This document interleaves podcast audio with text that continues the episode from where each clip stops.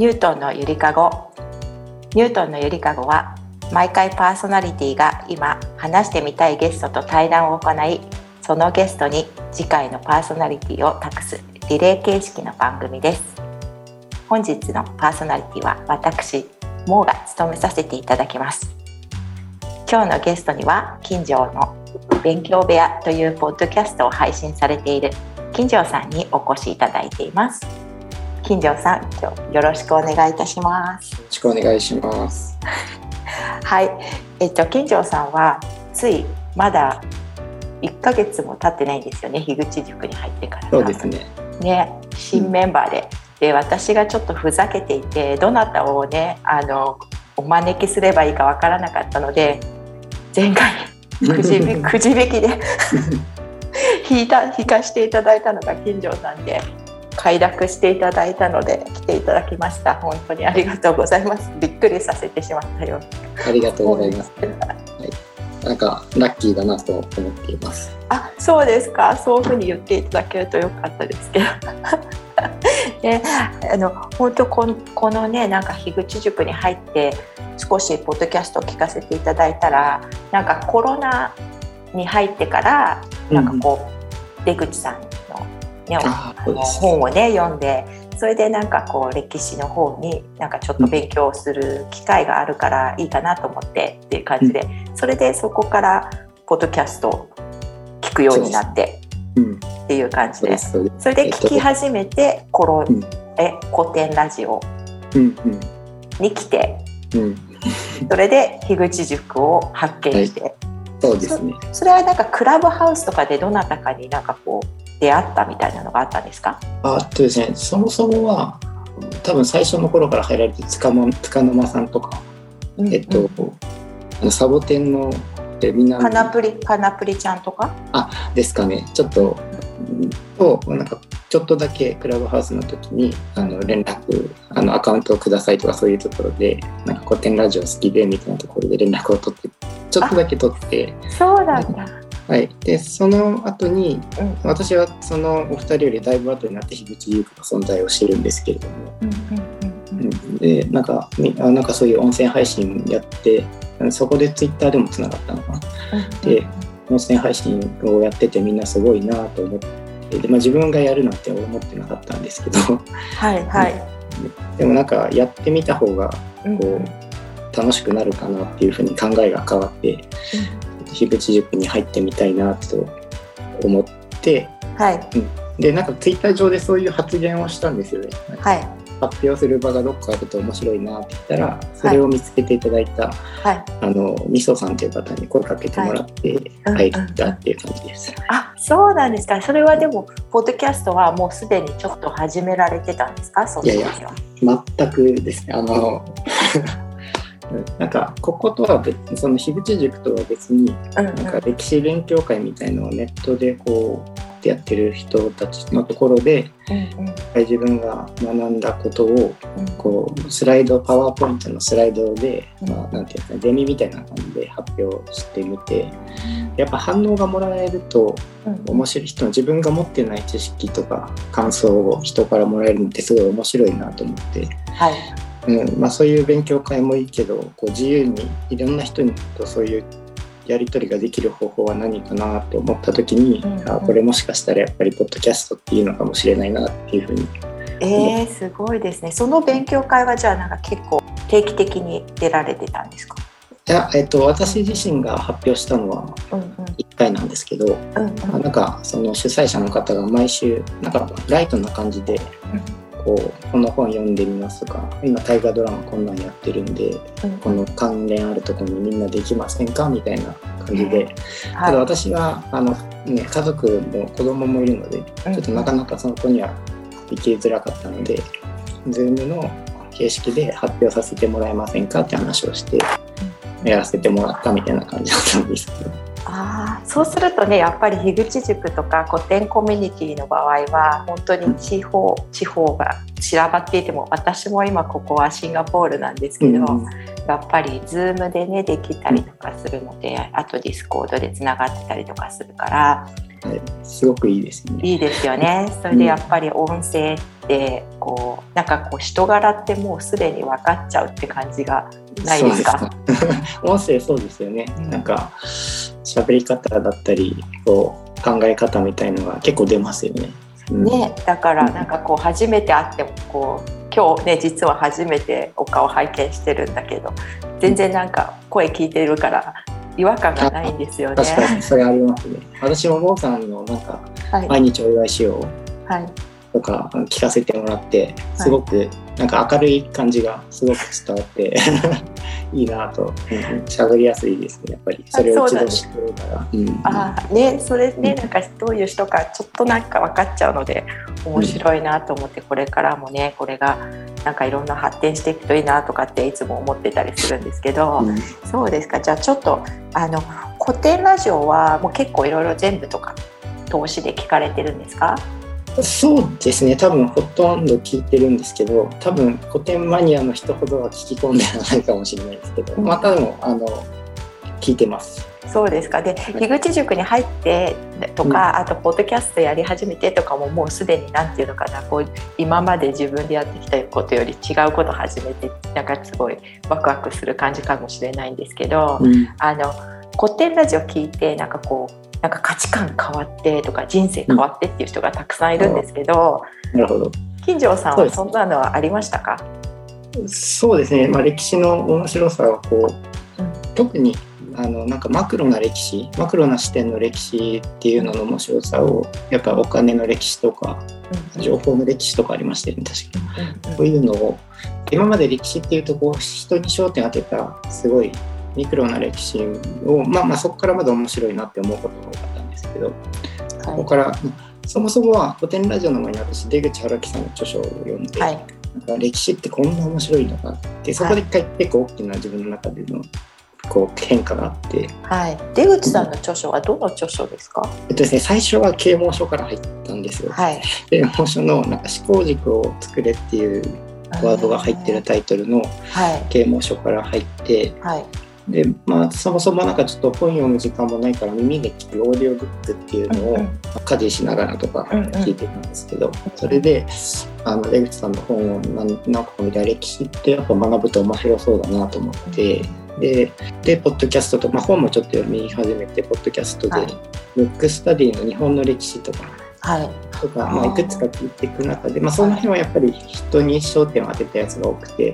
そこでやっぱりああなんかこんな時代にこういう人がいて面白いなと思ってでだんだん古典ラジオも聞くようになって、で古典ラジオ聞くとなんかマクロの歴史が出てきてなんだこれはって思って。本当にね。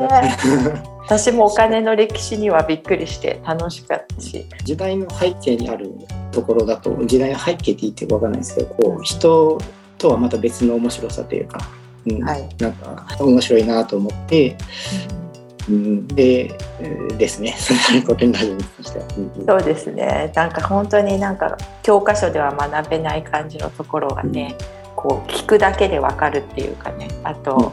ね、深井さんとかが勉強いっぱいしてるっていうのが分かるから信頼もできるしね。なんか情報的に言っても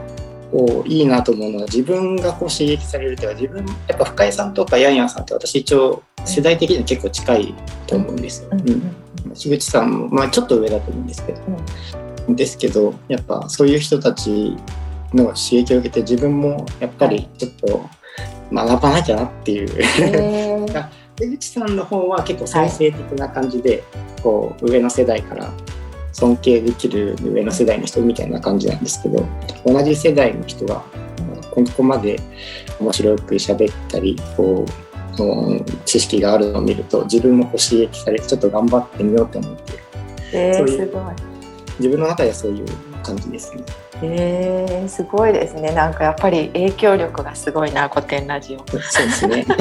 ね、そうですか。で、樋口塾に入ってみてとか、なんかこう。いろいろポッドキャストやってみて自分もなんかちょっと変わったなとかってありますか？なんかポッドキャスト私一人で喋るやつをやってるんですけど、はい、なんかとっても喋るのって難しいなと思っていて何て言うんですかね声だけでこう自分が面白いと思ったことを伝えるってすごく難しいなっていうのをやってみてやっぱり思いました。はい、そうですか。仕事お仕事とかではこうコミュニケーションがなんかこうメインっていう感じでは今までなかったんですか？一応研究職なので、こう自分が研究したことを伝えるっていうことは、まあ、主にデータをこうスライドにしたり、まあ、報告書にして話すことはあるんですけども。ていうんですかね。言葉でしかも、まあ、自分が面白いと思ったことだから専門分野ではないところを、うん、なんだろう伝えていくかっていうのがすごく難しい。で一人で、うん、はい、だからそういうところを見るとこうなんていう全くジャンルは違いますけどお笑いとかも、こう言葉だけでお、はい、面白くするとかそういうのって本当にすごいんだなとかいう視点で見るようにあそうですよね。そういうデータとかだとデータがあれば数字とかが伝わればいいわけだけど、うんうん、やっぱり面白さとかって難しいのかもしれないですね。そう、ね、そういうのと比べるとね。そうですか。えー、面白い。いいですね。なんかなんかそういうのを鍛えたい感じなんですかね。やっぱりその辺の。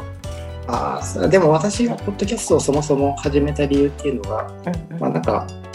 まあ、自分が上手に伝えれるようになるっていうのも重要かもしれないんですけど、うん、こうまあ、私下手くそなんですけど、まあ、それを少しでもなんかちょっと面白いと思ってレスポンスもらえるといいなっていうところから始まってて、で、まあ、似たようなこう興味を持つ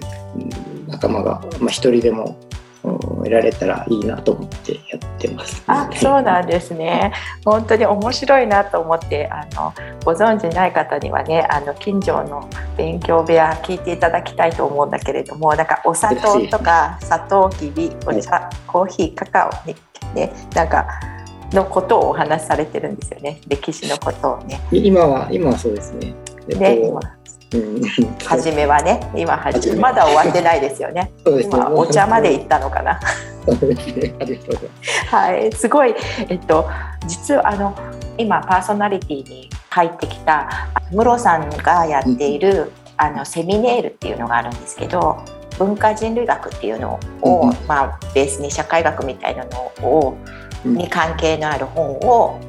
あの読,、ま、読んでであの、はい、さんにいろいろ教えていただくっていうのがあるんですよ。でその中で砂糖の歴史とかも勉強してるんですね。はい。だからちなみにそれは私でも参加可能なんですそうなんです。だからそうなんですか？え、そえでももうさ砂糖の歴史はちょっと終わっちゃったんだけど、もしかしたらそれこそ出口さんのあの、うん、哲学とえっと、宗教の、うん、の歴史あ歴史だっけ辞典じゃなかえなんだっけ？そうですね。哲学と宗教の私もそれあの持ってます。でそれそれをやってるんですよ今。2週目で。そう、はい、だからもしご興味あったらねそちら。それはルソンって言うんですけど違う種類の。3種類あって、は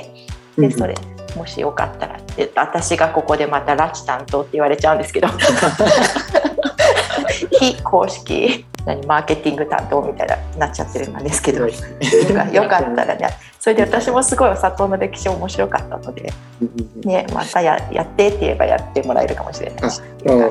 そうですね。それはですけど今やってるやつも面白そうなんでそこからまず。そうですね。そっちも、はい、うん、楽しいので今度じゃあムロさんに DM してみてください。ありがとうございます。はい、そうですね。じゃあ、あとですね、なんかあの。コロナ以前は他に趣味とかあったんですよね。だから、まあ、お子さんもいるからいろいろやりくり大変なのかもしれないけど。うん、そうですね。コロナ以前は、うんとサーフィンをやってて。あでも子供が生まれてからは、まあ、徐々に行ってなくなっちゃったんですけど、はい、それまでは就職してから、うんうん、まあ、海が近かったので、はい、メッカですもんね。そうなんですで、ね、出会ったサーフショップの店長がめちゃくちゃ優しくていい人で、うん、なんかすごく、まあ、その店長に惚れちゃって、はいはい。うん、でまあその場所も好きになって、はい。うん、すごくサーフィンにのめり込んでた時期があります。えー、そうですか。私は、ね、本当にあの自田舎がそちらなので、いとことかがもうその辺いつも行ってたのでね、なんかすごいね、近いです。サーフィンはじゃあ大人になってからっていうか社会人になってから始めたんですか？そうですそうです、うん、社会人になってから、学生の頃はお金なかったので、はい、やっぱりお金がかかりますかね？そうですねかかりますね、うんうん、道具がやっぱり結構しちゃうんで、うんうんうん、そうか。でもじゃあ今はそれだからできないのかしら？コロナになってから。そうですね。難しいコロナにコロナのまあコロナになっても海なんでやろうと思えばできたと思うんですけど、うんうん、まあやっぱり子供が2人生まれてだいぶ時間がもうそこに取られちゃってちょっと難しいなっていう感じになっちゃう。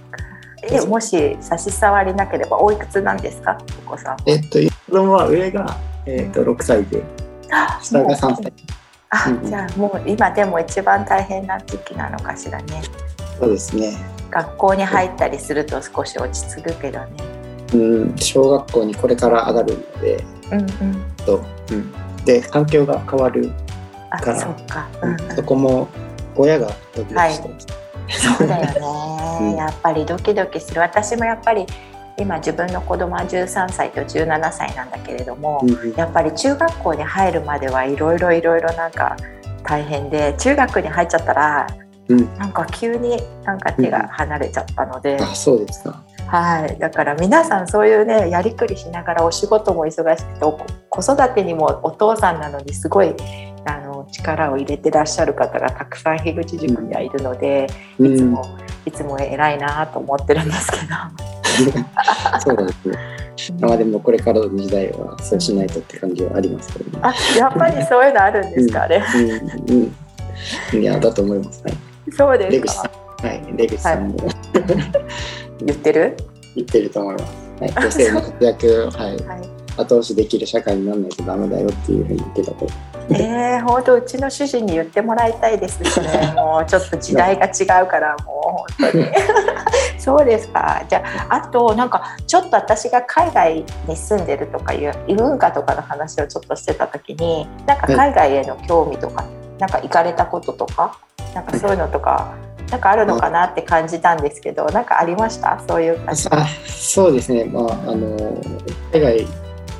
というか、まあ、異文化は特に興味があって、うん、っていうのも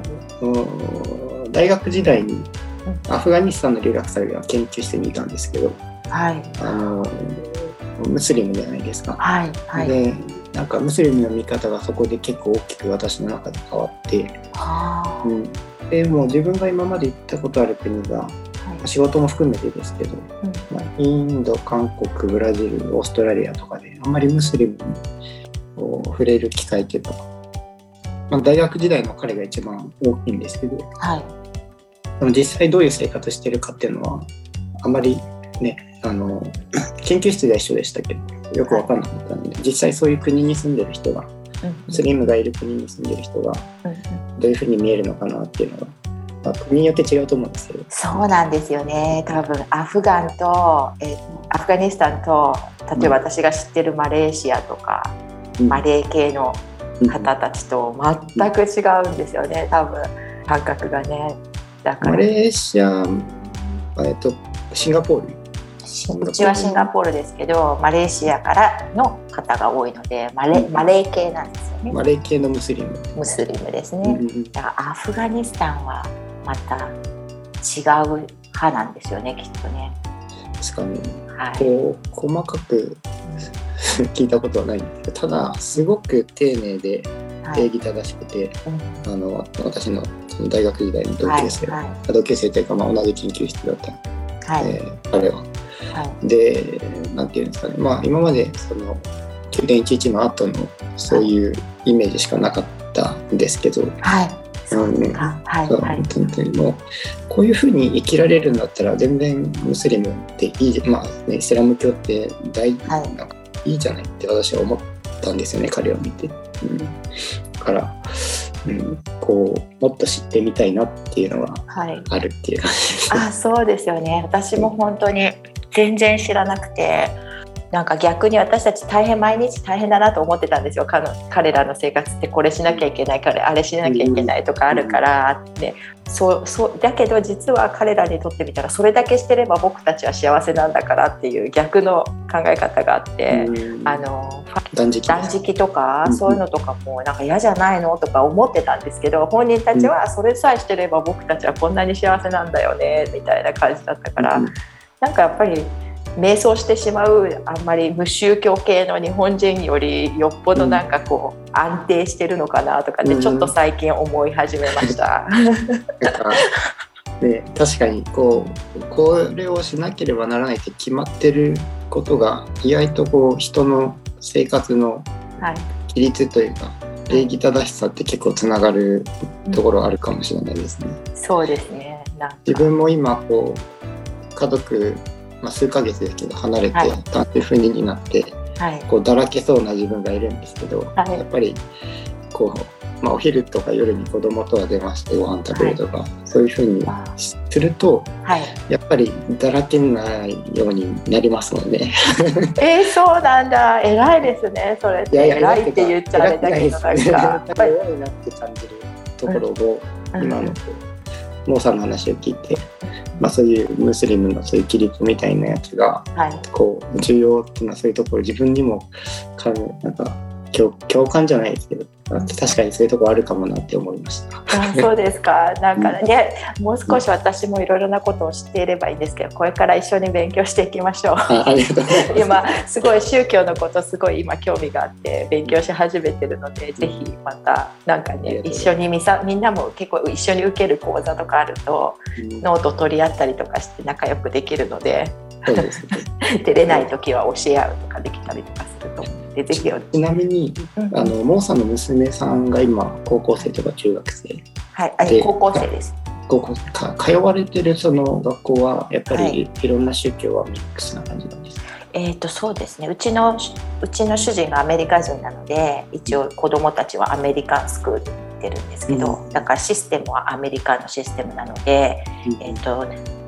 そうだね。ムスリムの人はいないかもしれない。いてもいてもなんていうのかねやっぱり軽めの軽めのだからお洋服とかを絶対そうにしなきゃいけないっていう人はいないですね。だだけだけどあのうちの娘と息子が小さかった時はあのこうスカーフとか巻いてる子とか、あとはターバンをつけてるこれはムスリムじゃないですけど、あのインドのあれ何何教だっけ？シークっていう人たちがいて、うん、こうプール入る時もそれを取っちゃいけないとか、えー、うん、今こうやってズームだからこうやって手でやってるけど。これじゃダメですね。で頭に巻く子とかそういう子とかがいましたね。なるほど。はい。あ。あのローカルの学校に行けばみんなこうミックスなので、うん、うん、インド系とインドとマレーと中国系なるほど。はい。うん、いや子供の時にそういう経験をできるのはすごくいいなと私は思っていて。うん、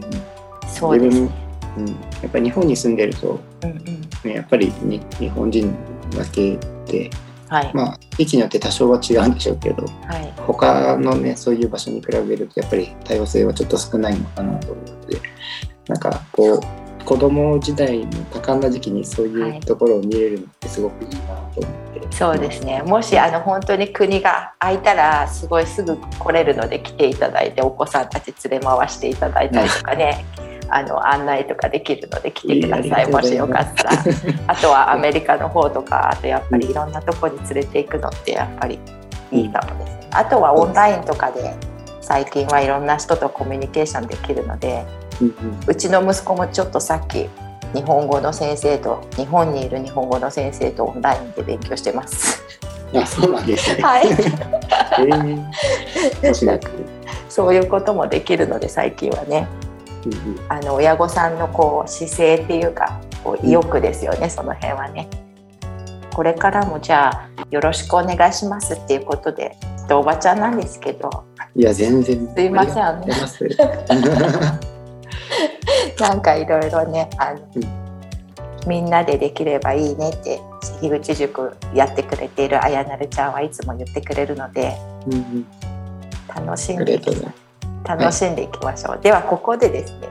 はい、次回のゲストを発表していただければと思うんですが。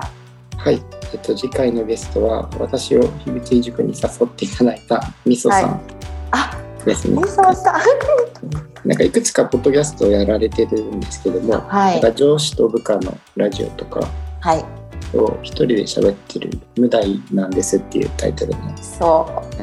い、もうすごい過激なんですよね。いや、みそさん面白いですよね。面白いですよね、本当にね。じゃあ、すごい楽しみにしてますので、はい、今日は本当にありがとうございました。ありがとうございます。